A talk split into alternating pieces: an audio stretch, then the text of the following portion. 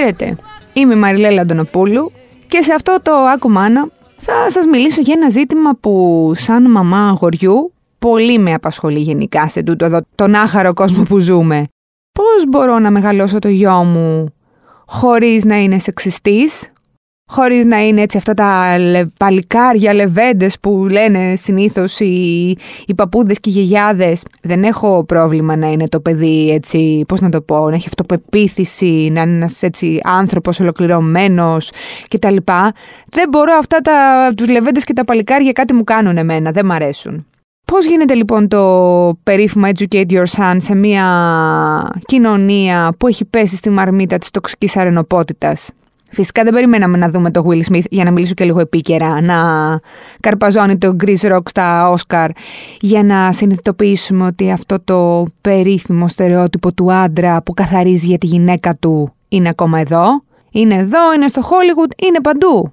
Εμένα βασικά, θα ανοίξω μια παρένθεση τώρα, αν με έφρυξε κάτι σε όλο αυτό, πέρα από τη γροθιά προφανώς, αυτή καθ' αυτή, είναι το πόσο χαλαρά πήρε στη συνέχεια ο κόσμος που ήταν από κάτω το γεγονός. Δεν μιλάω για αυτό που έγινε μετά από δύο μέρες που όλοι ξύπνησαν ξαφνικά και άρχισαν να καταγγέλουν. Λέω αυτό το αυθόρμητο, γιατί εκεί πρέπει να μείνεις λίγο, που έγινε μετά. Δηλαδή πήρε ο τύπος το Όσκαρ, κάνανε και standing ovation, δηλαδή σηκώθηκαν άρχισαν να χειροκροτάνε και υπήρξε μια διάχυτη έτσι, σαν να τον δικαιολόγησαν ρε παιδί μου.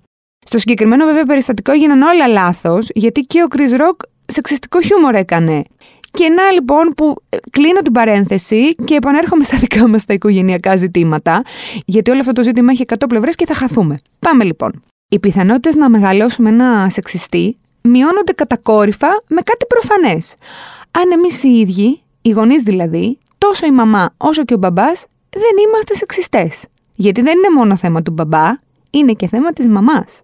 Αν ρωτήσεις βέβαια έναν άνθρωπο στο δρόμο, με να πάρεις ένα μικρόφωνο, ας πούμε, και πεις Είσαι σεξιστής, άνθρωπέ μου. Ε, όχι, θα σου πει, θα σου πει ναι. Όχι, θα πει δεν είμαι. Α, πότε να την κάνω λίγο αλλιώς την ερώτηση. Μήπως φερόμαστε σεξιστικά και δεν το ξέρουμε; Γιατί στα λόγια όλοι σχεδόν, γιατί είναι μερικοί που όχι, σεβόμαστε και όλοι ίσοι είμαστε, αλλά να που καθημερινά ακούγονται και πραγματάκια τα οποία μόνο ισότητα δεν φωνάζουν. Θα φέρω ένα παράδειγμα, το οποίο είναι εντελώς από τις ζωές μας ε, βγαλμένο. Κλαίει, ας πούμε, μικρός, έτσι. Κλαίει ο γιος μου, θα, σας το πω, θα του πω σε μένα, δεν έχω πρόβλημα. Παιδί ούτε δύο χρονών, τριών είναι, αλλά φέρνω ένα παράδειγμα. Δηλαδή ότι το παιδί είναι πάρα πολύ μικρό, ε, τίποτα, μικρό, ο βρέφος. Και αρχίζουν οι μπαμπάδες, γιαγιάδες, παππούδες. Ε, τώρα, ολόκληρος άντρας και κλαις. Οι άντρες δεν κλαίνε και κάτι τέτοια. Υπάρχει και το χειρότερο, το μην κάνεις σαν κοριτσάκι. Οι φράσεις που χρησιμοποιούμε δεν είναι λόγια που πέφτουν στο κενό. Πάνε σε αυτιά, τα ακούνε άνθρωποι. Μικροί, μεγάλοι τα ακούνε. Είναι πράγματα που συνειδητά ή και ασυνείδητα μας έχουν περάσει τόσο, μας έχουν ποτίσει τόσο, έχουμε γίνει ένα με αυτά και επηρεάζουν, διαπαιδαγωγούν. Γιατί τα παιδιά είναι σφουγγάρια όχι μόνο στα καλά μας, στο πόσο εύκολα ας πούμε λένε τους αριθμούς ή μαθαίνουν τις λέξεις, είναι και στα κακά μας. Εξίσου χάλια βέβαια είναι και αυτά τα σεξιστικά αστεία που γίνονται μεταξύ των μεγάλων ε, και τα είναι μπροστά τα παιδιά, τα ακούνε. Δηλαδή, ξέρω εγώ, περνάει μία, στο, μία γυναίκα από το δρόμο, που, που πάει αυτή έτσι. Ε, άντε πήγαινε πλέον κανένα πιάτο ή αν δεν ήμουνα κι εγώ τι θα έκανες. Ξέρετε αυτά όλα τα, τα ωραία που μπορεί, για πλάκα δεν γελάει κανείς. Αυτοί που τα λένε μπορεί να γελάνε βέβαια, κανένας άλλος.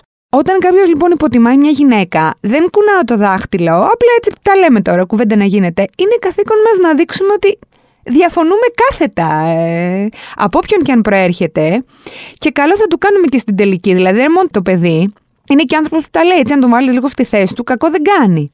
Αυτά βέβαια, να το πούμε και αυτό, ότι προέρχονται περισσότερο από τους παππούδες και τις γιαγιάδες. Θέλω να πιστεύω ότι δεν είναι δηλαδή τόσο πρόβλημα της νεότερης γενιάς των γονιών είναι από εκεί. Έχει, είναι αυτά που έχουν έτσι κάτσει. Έλα, αγόρι μου, να κάτσουμε εμείς εδώ οι άντρες. Το παιδί ούτε καν μιλάει, έτσι. Όχι, δεν μιλάω για, για έφηβους, μιλάω για βρέφη. Μα καλά, αγόρι τώρα και κάνει δουλειές. Τέτοια. Κάντε μου μια χάρη, βάλτε λίγο φρένο σε όλα αυτά. Επίσης είναι και αυτοί οι χαρακτηρισμοί. Που και πάλι καλοπροαίρετα μπορεί να λέγονται, αλλά αυτά τα άντρα μου. Αντρά, κλά μου. Και τώρα να κάνουμε και την διαπίστωση. Γυναίκα μου δεν λένε και πολύ στα σπίτια. Α, γυναίκα μου, που το παιδί, το, για στο κοριτσάκι, ας πούμε, στο δεκάχρονο.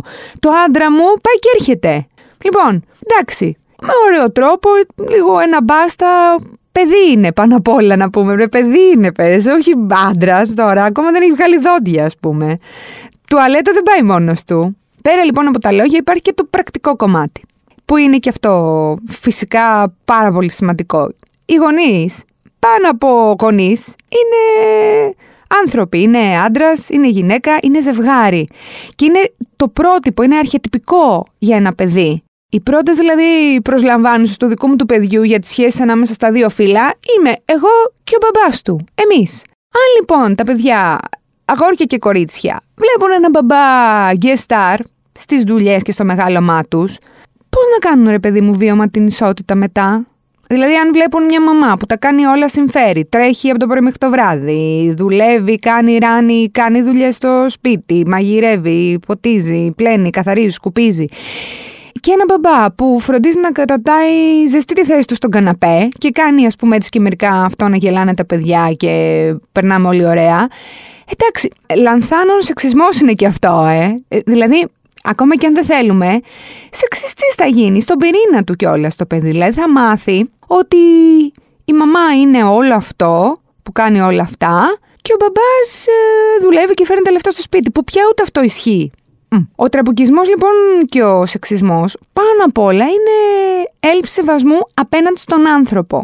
Αν το παιδί ακούει να μιλάμε στερεοτυπικά, να βρίζουμε τη διαφορετικότητα, να αστειευόμαστε με τη σεξουαλικότητα των ανθρώπων, να βγάζουμε καπνούς με τη γυναίκα οδηγό που πάει σαν κότα και το λέμε. Όταν λέμε τα χειρότερα για τα κορίτσια με τις κοντές φούστες, πώς έχουμε μετά απέτηση από τα παιδιά να σέβονται; Δεν θα μπει στο αυτό, στον αυτόματο αυτό. Θα ακούσει. Θα παραδειγματιστεί. Φυσικά και τα περισσότερα πράγματα εκεί έξω προφανώς είναι εναντίον μας. Η κυριαρχική κουλτούρα είναι σεξιστική. Στα πιο κατάλληλα θεάματα, αυτά ξέρετε που έχουν το κάπα στην τηλεόραση, ακούς για παντελονά άνδρες, για γυναίκες που κρίνονται από το τι φοράνε. Μην τα λέω τώρα, τα ξέρετε. Μην γίνουμε κουραστικοί. Ακόμα και οι πιο συνειδητοποιημένοι γονείς που δίνουμε μάχη να αποτινάξουμε το στερεότυπο, πέφτουμε μέσα εντελώς σε αυτό. Παγιδευόμαστε. Γιατί τα παιχνίδια εξακολουθούν να χωρίζονται σε αγορίστικα και κοριτσίστικα. Αν ένα αγόρι το δούμε να αρχίζει να παίζει με κούκλες, κάτι μπορεί να μας πάρουμε και ένα αυτοκίνητάκι και να του πούμε παίξε και με αυτό. Τα λέω και βάζω και εμένα μέσα, γιατί δεν πρέπει να κρυβόμαστε πίσω από το δάχτυλό μας, ε, ούτε να το κουνάμε όπως είπα πριν. Η αντίληψη χτίζεται στο παιδί και μέσα από λανθάνοντες ε, κανόνες, οι οποίοι όμως εξακολουθούν παιδιά να είναι άκαμπτοι. Το γεγονός ότι τα αγόρια είναι καλύτερα στα μαθηματικά, τα κορίτσια είναι καλύτερα στα θεωρητικά, μέχρι και το γεγονός ότι ζούμε σε κράτη που οι γυναίκες πρωθυπουργοί αποτελούν εξαίρεση, όλα αυτά δείχνουν ότι αυτό που είπα πριν, ότι πρέπει να δώσουμε μία μάχη. Πάμε και λίγο στις έρευνες. Οι έρευνες λοιπόν έχουν δείξει ότι κυρίως οι μπαμπάδες προσφέρουν στα παιδιά τους, μαντέψτε, παιχνίδια κατηγοριοποιημένα ανάλογα με το φύλλο. Δηλαδή, δεν θα πάει ο μπαμπάς, ο μέσος μπαμπάς, να πάρει ένα παιχνίδι που έχει μέσα, ξέρω εγώ, κούκλες. Μέχρι πέπα γουρουνάκι φτάνουμε. Μετά από εκεί όχι. Επίσης, τείνουν να ανταμείβουν τα παιδιά τους για να παίζουν με αυτά τα παιχνίδια. Και όταν δεν παίζουν με τα στερεοτυπικά παιχνίδια, υπάρχει αυτό που είπα πριν. Δηλαδή, όχι επίπληξη, και επίπληξη μπορεί να συμβεί ή να το φέρεις, ξέρεις, λίγο ότι ξέρεις, παίξε και με, το, με τα λογάκια, ας πούμε. Ε, Επίσης, έχει αποδειχθεί ότι οι γονείς είναι πιο ανεκτικοί όταν η γη τους είναι επιθετική με τους συνομήλικους. Το είδαμε και πρόσφατα. Ποιοι οι γονείς και οι γη, εδώ μεγάλοι άνθρωποι μεταξύ τους. Και τα αδέρφια τους παρά όταν οι κόρες ενεργούν με παρόμοιο τρόπο. Δηλαδή δικαιολογείται πιο πολύ να ένα γόρι να πλακωθεί στο ξύλο με ένα γόρι παρά ε, δύο κορίτσια. Και είναι και αυτή η τραπ που την ακούνε γενικά που μόνο καλό δεν κάνεις όλο αυτό που λέμε. Επίσης μελέτες διαπιστώνουν ότι όσο πιο έντονα τα αγόρια πιστεύουν όλα αυτά τα στερεότυπα, τόσο πιο πιθανό είναι να κάνουν σεξουαλικά σχόλια απέναντι στα κορίτσια, να πούν σεξουαλικά ανέκδοτα, να χειρονομήσουν με οποιοδήποτε τρόπο. Εννοείται αυτό. Δεν ξέρω αν μπορεί να καταλήξει κάπου αυτή η κουβέντα, δηλαδή δεν είναι κουτάκια ένα, δύο, τρία. Είναι ένας προβληματισμός γενικός.